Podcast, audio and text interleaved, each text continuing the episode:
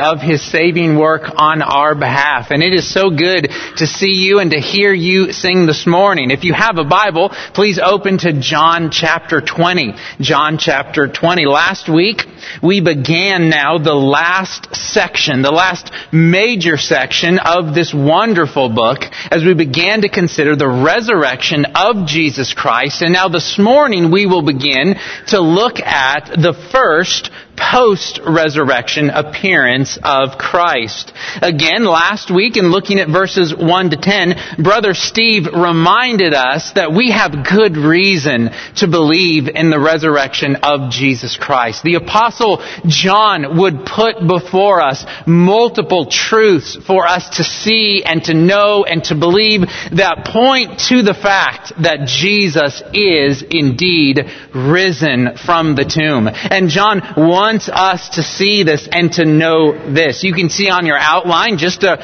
review and recap just a few of these. Firstly, there is the evidence of the open door. There's this evidence of the open door as Mary Magdalene and then Peter and John would come to the tomb and they would see that the stone has been removed. And as we saw last week, it is not reasonable to, to assume that the eleven fearful, hiding disciples attacked and overpowered the trained Roman soldiers to then open the tomb. It is not reasonable to suggest that the religious leaders who wanted to make sure that Jesus stayed in that tomb, who requested the Roman soldiers, it's not reasonable to, to presume that they removed the door, that they rolled away the stone, and it's certainly not reasonable to suggest that the Roman soldiers removed it.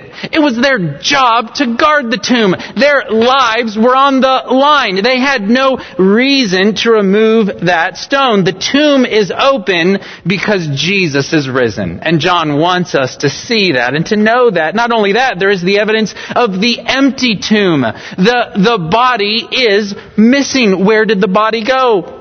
Now some who want to try and deny the reality of the resurrection have put forward something called the wrong tomb theory. And it goes something like this. Mary Magdalene, when she went to the tomb, she simply made a mistake.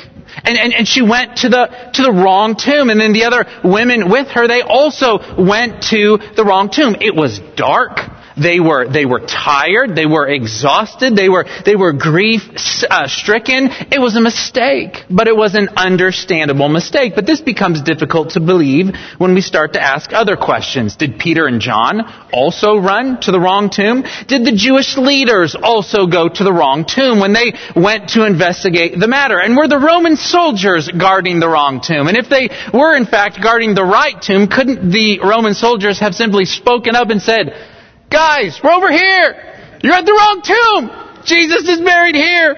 No, uh, uh, of course not. This is silly to suggest that they went to the wrong tomb and found the body missing. The fact is they went to the right tomb and it was empty and the door was removed because God wanted there to be an empty tomb to testify to the fact that Jesus was risen. Not only that, we also saw and talked about last week the grave clothes. The grave clothes that were simply lying there. The most common objection to the reality of the resurrection of Christ is that the body was stolen. But this is hard to believe. This is hard to swallow in light of the grave clothes that we see lying there. A robber would not have taken the time to carefully unwrap the body to leave the clothes there and to fold up the cloth and to leave it sitting nicely there. Also, additionally, when we think about the spices, the ointments that had been mixed into the wrappings, it would have been virtually impossible to cleanly unwrap the body and then to steal it. Lastly, then we, we, we saw last week the eyewitness testimony. There is eyewitness testimony. Mary Magdalene saw these things. Peter and John saw these things. The open door, the empty tomb, the orderly abandoned grave clothes. See, the apostle John is not saying, I want you to believe in the resurrection because I talked to a guy who had a friend whose brother worked with a guy whose cousin said that this was true. No, that's not what John is suggesting to us. John is saying, I'm an eyewitness to these things. I've seen these things myself and I testify to you that Jesus is risen. The apostle Peter would later hit on this same theme in his little book which we call 2 Peter. In chapter 1 verse 16, Peter writes, For we did not follow cleverly devised myths when we made known to you the power and coming of our Lord Jesus Christ, but we were eyewitnesses we were eyewitnesses, says Peter, says John. But this raises another obvious question. Why does John care so much whether or not you believe in the resurrection? Why does it matter to John? I mean, we could suggest, we could say to John, we could suggest to him, John, can't you just leave me alone? Just leave me alone. Let me believe whatever I want to believe about Jesus. Why, why do you care so much, John? Why is this so important to you? We'll skip ahead just a few verses to John chapter 20. Look at verse 31. John is passionate that you know and believe in the resurrection, in the risen Lord and Savior for this reason. John writes, these are written so that you may believe that Jesus is the Christ, the Son of God, and that by believing you may have life in His name. So brothers and sisters, John is not indifferent to your belief or to your unbelief. John wants you to have the gift of eternal life. John wants you to worship Christ, to be a child of God, to know and experience the joys and the blessings and the benefits that come from being a child of God. And that brings us to our text for this morning.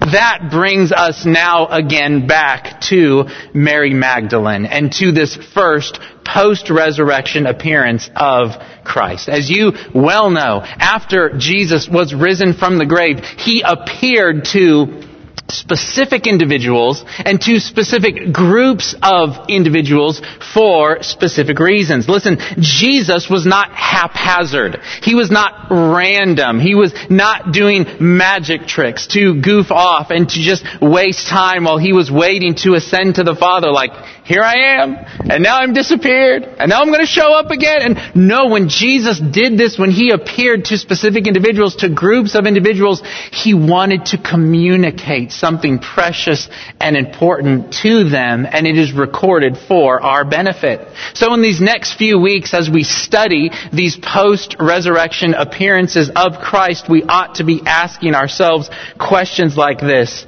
What is the purpose of this appearance? What is Jesus trying to teach or to show his disciples and us? So let's return now to the garden. Let's return now back to the empty tomb. Peter and John have now left. They have traveled uh, back to town and Mary Magdalene is now alone. Or so she thinks. Look again at verses 11 to 18 of John chapter 20. It says, But Mary stood weeping outside the tomb. And as she wept, she stooped to look into the tomb. And she saw two angels in white sitting where the body of Jesus had lain, one at the head and one at the feet. They said to her, Woman, why are you weeping? She said to them, They have taken away my Lord, and I do not know where they have laid him. Having said this, she turned around and saw Jesus standing. But she did not know that it was Jesus.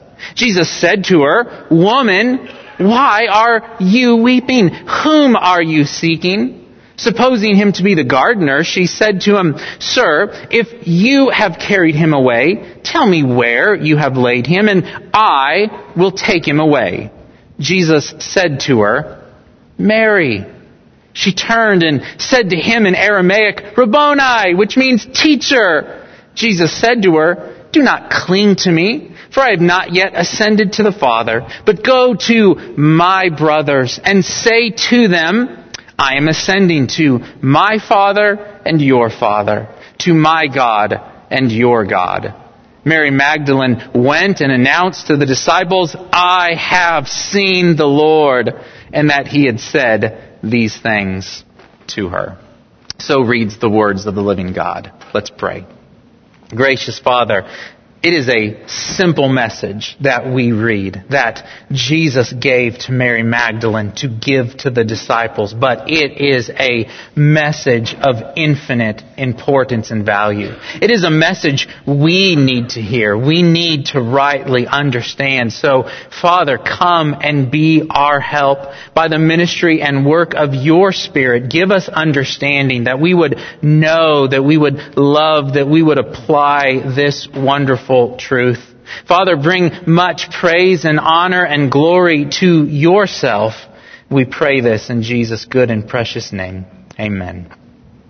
This morning, we want to ask and answer predominantly five main questions. These five questions will serve as our outline for this morning, but I must warn you that the fifth question will then give birth to three more questions, which we will answer as well. But I promise you, by the time this is all done, you'll be so glad that we have asked these eight questions. So here are the five main questions, and then we'll get to the last three when the time is right. Question number one, why did Jesus first appear to Mary Magdalene? Why her? Question number two, why did Mary return to the tomb with Peter and John? What was she seeking? Question number three, why didn't Mary immediately recognize Jesus? Question number four, why wouldn't Jesus allow Mary to cling to him? Question number five, then what is the meaning and significance of the message that Jesus gives to Mary? So firstly, please note this on your outline. Question number one,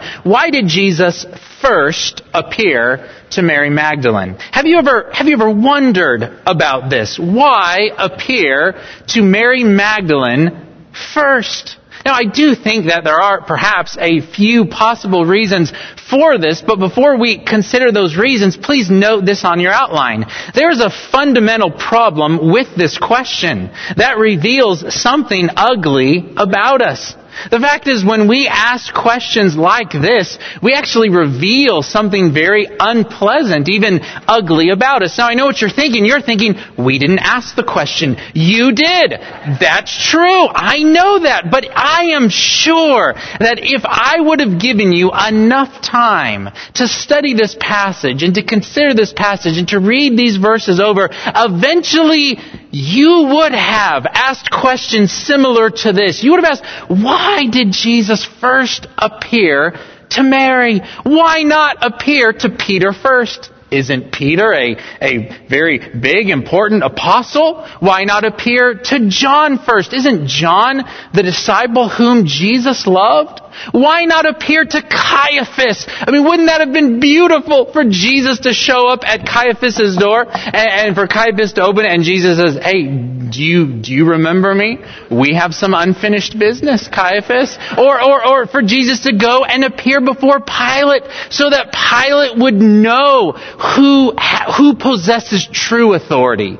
Who is the true king? Who is the true Lord? Why did Jesus appear to Mary Magdalene first. See, the problem with asking questions like this is that it often reveals that we are prone to rank people and to evaluate people and to place certain people over, over other people. And listen, when we do this, it reveals our pride, it reveals our arrogance, and most sad of all, it reveals that we do not rightly understand the grace of God. Let me ask you this. Did Mary Magdalene deserve to have Jesus appear to her first? No, of course not. But did Peter deserve to have Jesus appear to him first? No, of course not. Did John and James and Thomas, did, did they deserve to have Jesus appear to them first? Did Caiaphas, the, the religious big shots, and Pilate, the political big shots, did they deserve to have Jesus appear to them first? No, the fact is, this is grace that Jesus appears at all. This is grace that Jesus has come, that He has laid down His life, that He has conquered sin and death, that He has rose triumphant, and that in love and mercy and grace to Mary Magdalene, He now appears to her. to give her an important message to give to the disciples. This scene reminds us that God so often loves to use and to bless those that the world does not highly value or does not highly esteem. God loves to show grace to those who are despised, to those who are so often discarded as unimportant. The fact is, before coming to know Jesus, Mary Magdalene was living a horrific life. Luke chapter 8 tells us that Jesus had cast seven demons out of her. She was a tormented woman. She had been living a hell on earth existence, but Jesus had set her free. And she loved Christ and she was distraught as, at, at his death. And so in great kindness, in amazing grace, Jesus chooses to appear to her to magnify the grace of God, to encourage this dear sister who had experienced the life-changing power of Christ.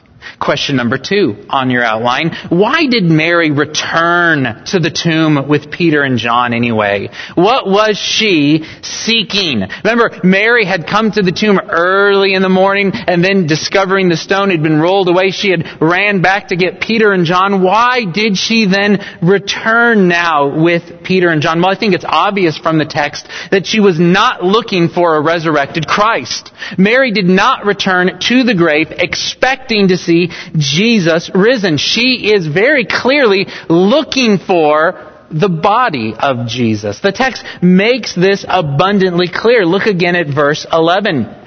It says, But Mary stood weeping outside the tomb, and as she wept, she stooped to look into the tomb, and she saw two angels in white, sitting where the body of Jesus had lain, one at the head and one at the feet. They said to her, Woman, why are you weeping? She said to them, Not, Christ the Lord is risen today. No, that was not her answer. That's, she's not thinking resurrection yet. Her answer is this, They've taken away my Lord and I do not know where they have laid him. She's still looking for the body of Jesus. Here she stoops into the tomb and she sees two, two angels. Now, presumably she most likely did not recognize them as angels. They probably looked like two individuals to her. Maybe she thought they were also curious about this stone that had been rolled away and the missing body of, of, of Jesus. But she is looking for the body. And as she stoops in and is looking,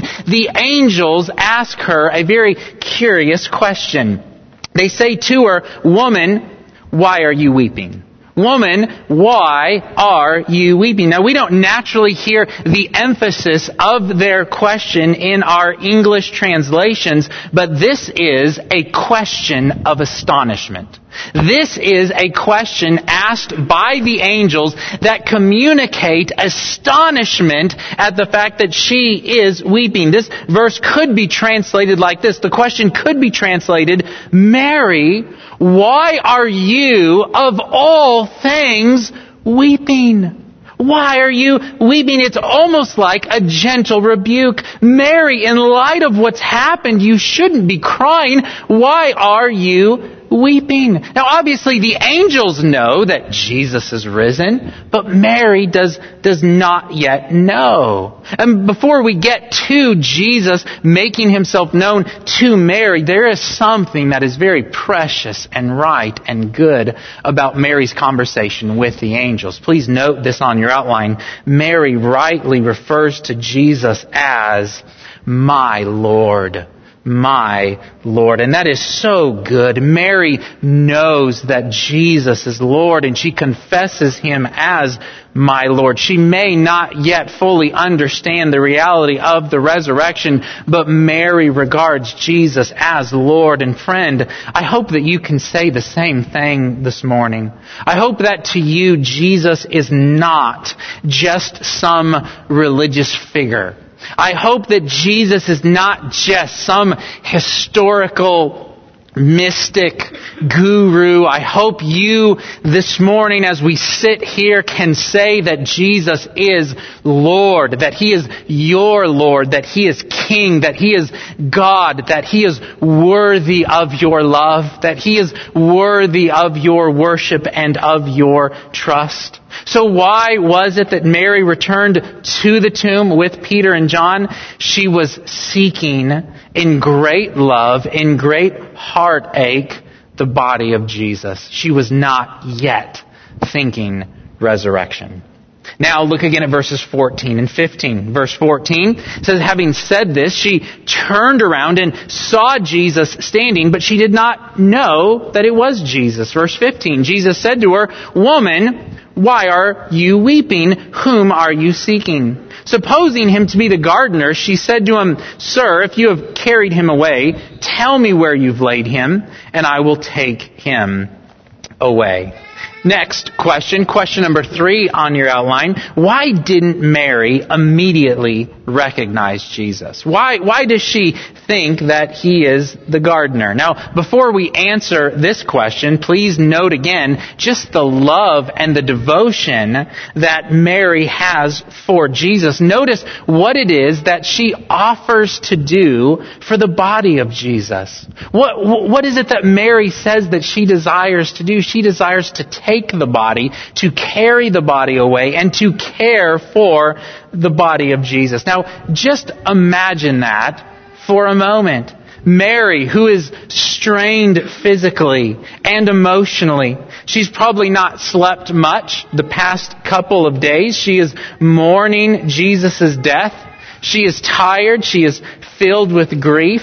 Uh, she comes first to the tomb early in the morning. She is exhausted while it is still dark. She runs back into town to find Peter and John. She then travels the distance back to the tomb. She no doubt is exhausted. And now after all of that, she says that she is prepared to carry away the body of Jesus. She is prepared to carry the weight of a dead man and 75 pounds of burial spices that have been mixed into the wrappings which would be covering the body of Jesus.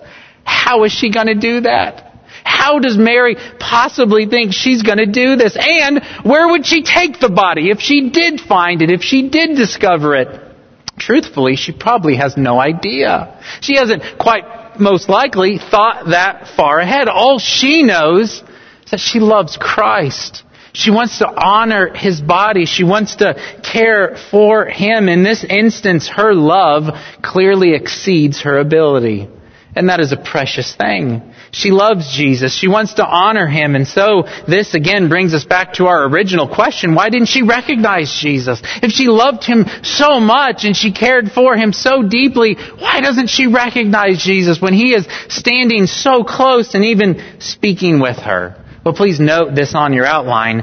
Not recognizing the resurrected Christ is a recurring theme throughout the Gospels. It is not uncommon for someone to meet the resurrected Christ and to not recognize him. We see this very thing happen again in Luke chapter 24. Here Jesus meets two disciples on the road to Emmaus. They do not recognize Jesus. They are traveling with him, talking with him, and yet there is a specific moment in time where Jesus opens their hearts and minds to see him and to recognize him for, for who he is. And yet they do not know him until Jesus chooses to reveal himself to them. We see this again in John chapter 21 verse 4. It says, just as day was breaking, Jesus stood on the shore, yet the disciples did not know that it was Jesus. And in this instance, even when Jesus begins to speak with, with them, they still do not recognize Jesus until that moment in time when Jesus chooses to reveal himself and to make himself known to them. And I think we see a very precious truth being illustrated here. Please make note of it on your outline. No one can recognize Jesus for who he truly is until he reveals himself to them. Jesus, in his perfect sovereignty, he wields complete authority over all things, including the knowledge of himself. Jesus reveals himself to his people in his timing and in His choosing. Jesus would say this very thing in Luke chapter 10 verse 22. Jesus said, all things have been handed over to me by my Father, and no one knows who the Son is except the Father, or who the Father is except the Son, and anyone to whom the Son chooses to reveal him. Without the work of God in our lives, we could never know God the way we should. We could never know Christ for who He truly is and for what He has accomplished on on our behalf. Now, here's what this means, brothers and sisters. If you know Jesus Christ as your Lord and Savior, if you have repented of your sins and trusted in Christ, do not pat yourself on the back like you are so smart. You are so much better than those unbelievers who just haven't figured it out yet. You are the spiritual elite. You really have your act together. You have put all the pieces in place and you have figured it out all on your own. Not so. Not so. God, in His infinite mercy and grace, has revealed Himself to you that you may know Him, that you may respond in faith and worship to Him. But it is God's gracious work to open blinded eyes and to exchange cold, dead hearts for a heart of flesh that we may know the living God and worship Him in spirit and in truth. The, the fact is, God deserves the credit not us. God deserves the credit for our salvation, for our ability to see and to know Christ for who He is. Look again at verse 16. John chapter 20, verse 16. Here, Jesus chooses now to reveal Himself. Verse 16, Jesus said to her, one word, Mary. She turned and said to him in Aramaic, Rabboni, which means teacher. Here, Jesus simply, through saying her name, reveals himself to her and she sees him and based on what Jesus says next, it would seem that Mary either falls at his feet and just grabs onto him or perhaps she just gives him a big hug right there in the garden and she latches on to him. But the point is, she is thrilled. She is, this is beyond her imagination to now see that Christ is risen, that He is alive. Her Lord lives. And she now knows this. And so she is overwhelmed. And again, based on what Jesus says next, she either falls at his feet and grabs onto him or just grabs onto him and gives him a hug right then and there. But this then leads us to our next question. A very obvious question based on what Jesus says to her. Look again at verse 17. Jesus said to her, Do not cling to me for I have not yet ascended to the Father. But go to my brothers and say to them, I am ascending to my Father and your Father, to my God and your God. Question number four on your outline. Why wouldn't Jesus allow Mary to cling to him? I mean, it almost seems a little cold, doesn't it? I mean, Jesus is risen! And here Mary is, is overcome with joy and she grabs onto him and Jesus says, do not cling to me? Come on! What, what, did you expect her to do? You know? So what's going on here? Why does Jesus say this to her? What is it that Mary needs to learn? That Mary needs to understand? What is this precious truth that Jesus wants her to go and to communicate then to the other disciples. Well, please note this on your outline. Jesus wants Mary to know and understand that he must, he must ascend to the Father. Jesus must now ascend to the Father. He is risen. He has conquered sin, Satan, hell, and death. But now he must, in just a few short days, ascend to the Father. If I can say it this way, and I think you'll understand what it is that I'm trying to say here, Mary needs to understand that this is not the second coming Okay, this is not the second coming yet. Yes, Jesus is risen and he is victorious, but he is going to ascend to the Father. He is going to leave earth. He's not going to remain in a, in a bodily presence kind of way. And Jesus wants Mary to understand that, to know that, and to be prepared for what is coming. Again, at this point, Mary's love exceeds her understanding.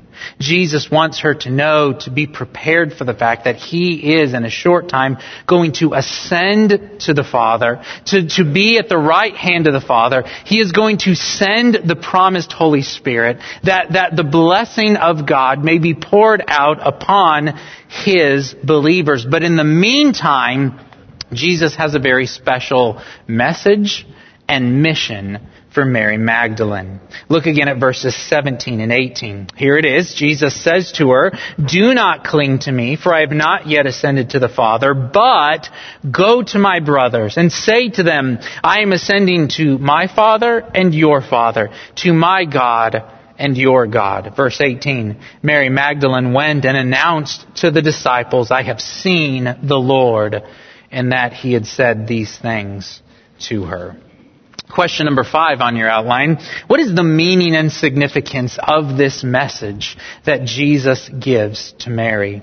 Now before we answer that question, notice how Jesus gently and tenderly corrects her and then he elevates her and bestows upon her this profound honor that she's now going to communicate a message from the risen Christ to, to, to the disciples. Essentially Jesus says instead instead of clinging to me, Mary, I have a job for you to do. I have something so important that I need you to go and communicate to the disciples. I'm going to send you as my messenger to the disciples. And this message that Jesus gives her to communicate is a message of comfort. It is a message of triumph. It is a message of victory. And we could summarize it this way. Relationships have changed relationships have changed. You, you could say that the good news of the gospel is the good news that our relationship with God in Christ can be restored. That we can be reconciled to God. Jesus fixes, He restores what sin has destroyed. Because of sin, we are spiritually dead. We are separated from God. We are enemies of God. But notice this precious message that Jesus gives to Mary. Go to my brothers and say to them, I'm ascending to my Father and your Father, to my God and your God. Now at first glance this morning, I, I understand that as I read this, this might not seem that earth shattering to you. This might not seem so incredible and so wonderful and, and so amazing, but this is because, brothers and sisters, we have become so comfortable with thinking of God as our Father that we hardly even notice anymore the magnitude of Jesus' words.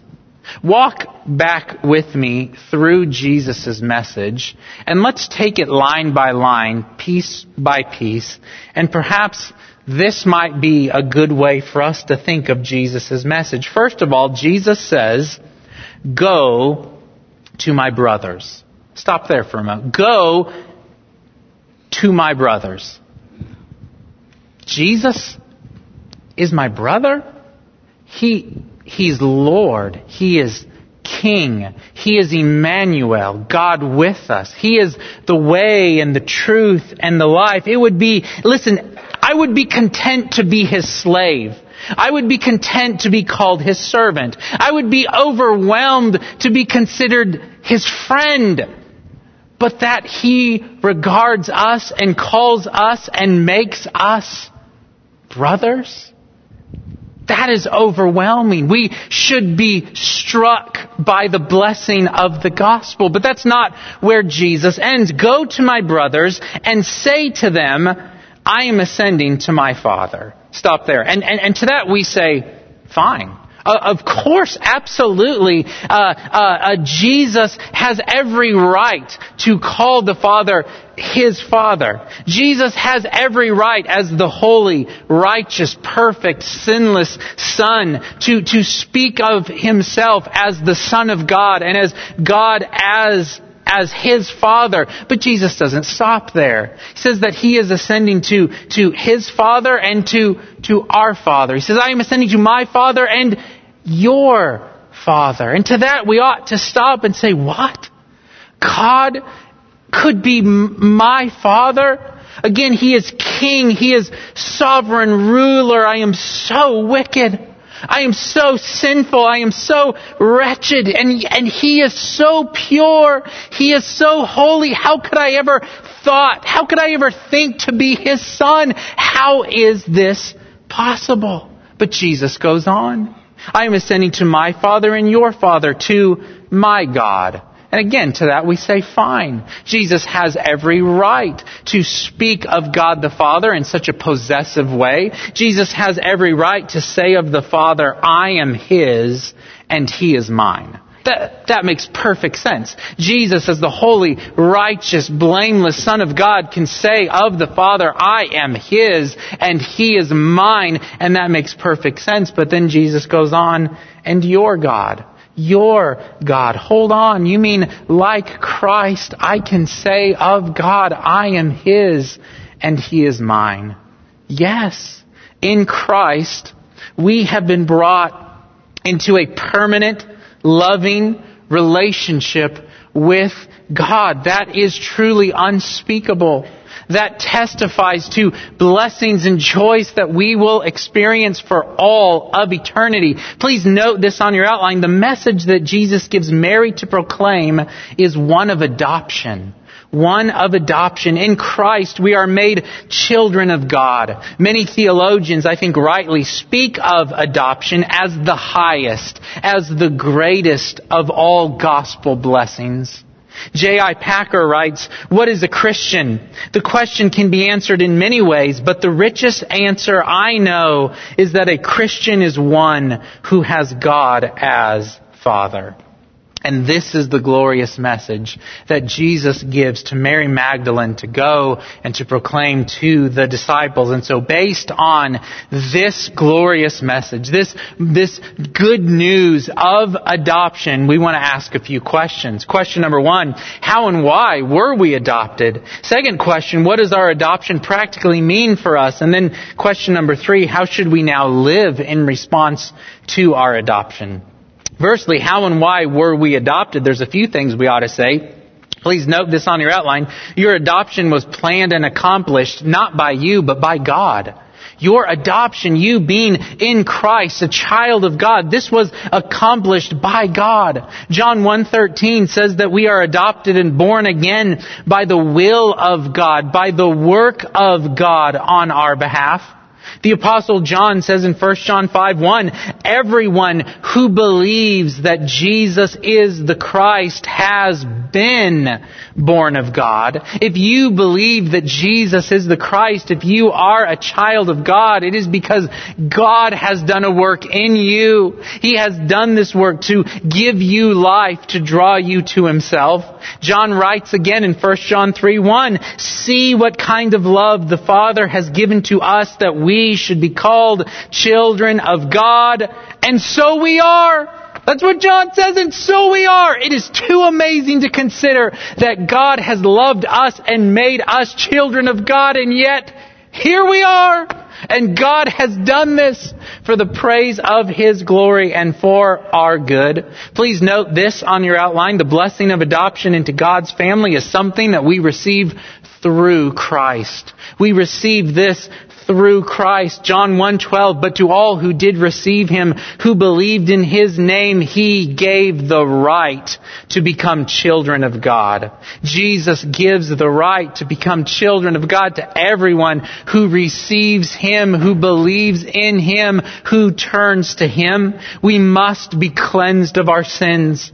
We must be made righteous and Jesus does this. Jesus gives us the right to become children of God because Jesus gives us a righteousness we did not earn, a righteousness that we do not deserve by His work, His merit, His life. We are adopted. We are given this right, this privilege through Christ. And so Jesus says, yes, Mary, go tell them that I'm risen. I am ascending to my Father and your Father. Galatians 3:26 Paul writes for in Christ you are all sons of God through faith. Through faith. Brothers and sisters we must place our faith our trust in Christ. This means that we treasure him. We embrace him. All that he is all that he accomplished for us to believe in Christ is not a cold, sterile, intellectual exercise. It is a treasuring of Christ, an embracing of Him, a, a love for Him. There's another question though we should consider. 5b on your outline. What does our adoption practically mean for us? Well, note this on your outline. Our adoption means that we can gladly recognize and welcome the Father's authority in our lives. As you can well imagine, knowing God as Father has some pretty weighty implications. The word father all by itself implies a relationship. The word father implies a loving, firm, good authority that we ought to desire and seek after and welcome into our lives. And Jesus himself modeled this for us. Jesus showed the beauty of a life that is submitted to the will of God. Jesus continually emphasized that he had come down from heaven not to do his own will, but to do the will of his Father and how we ought to walk in Jesus' steps and long for God's will to be accomplished in our lives, that we would submit to the Father's word, that we would submit to the Father's will, embracing his love, his will, his authority for, for our lives. Do not run from the Father's authority. Embrace it Recognize it. Your Father is wise. Your Father is good. Your Father is working all things together for your ultimate good and for His glory, how we should trust Him and how we should embrace His word and His will for our lives. But not only that, please note this on your outline. Our adoption means that we can rejoice in the loving affection that now exists between us and God. We studied this uh, somewhat extensively back in John chapter 17, where Jesus was praying to the Father, and in this high priestly prayer, in verse 23, Jesus underscores the fact that one day the world will know. One day, the magnitude of God's love will be revealed in such a way that all will know that He loves us, His adopted children, just as He loves His Son, the Lord Jesus Christ. In John 17 verse 23, Jesus in praying to the Father says, I in them and you in me, that they may become perfectly one, so that the world may know that you sent me and loved them even as you loved me. Brothers and sisters, that is our future. That is the future. That is the present reality even for every believer. That forever and ever we will enjoy and live in the eternal, infinite, glorious love of God for us that comes to us through the work of our Lord and Savior Jesus Christ. But not only that, note this on your outline. Our adoption means that we are made brothers and co-heirs with Christ. Jesus has already made this abundantly clear in his words to Mary Magdalene where he says to her, go to my brothers, go to my brothers and say to them. Jesus calls his disciples, his followers brothers and this, this is amazing. This is amazing in light of the fact that there are many titles by which it is good and right and appropriate for us to call Jesus. It is right for us to call Jesus the Christ, the Messiah, the anointed one, that he is sovereign Lord and King, that he is master, that he is Emmanuel, that he is the Prince of Peace, that he is mighty God, and in light of our salvation, it is good and right that we call him brother. Jesus himself again said in Mark 3:35, "For whoever does the will of God, he is my brother and sister and mother." The point is, we are family. We are brought into the family of God through Christ. In Hebrews chapter 2, the writer of Hebrews says that Jesus, because he has saved us and sanctified us, he is not ashamed to call us brothers. And then Paul in Romans 8 verse 16, Paul writes, the Spirit Himself bears witness with our spirit that we are children of God. And if children, then heirs, heirs of God, and fellow heirs with Christ, provided we suffer with Him in order that we may also be glorified with Him. For all eternity we will share with Christ in His glory. This is the reality. This is the result of our adoption in Christ. Now there is one last question for us to consider, but it will be up to you to answer it. And the question is this 5C on your outline. How should we now live in response to our adoption? On the bottom of your outline, there are some questions. There are verses to prompt your thinking in this area. And I want you sometime today, tonight, tomorrow, sometime this week to give thought and consideration to these questions, to these verses, that we may now live appropriately and rightly in response to this glorious message of adoption that Jesus Christ announces. Listen, because of what Christ has done, because relationships have changed, because Christ is our brother, because we are now adopted into God's family, that can and should transform everything about us. It should change the way we trust our Father, the way we look to Him. It should change the way we pray. It should change the way we seek to imitate and follow and glorify our Father in heaven. And of course, Jesus knows this.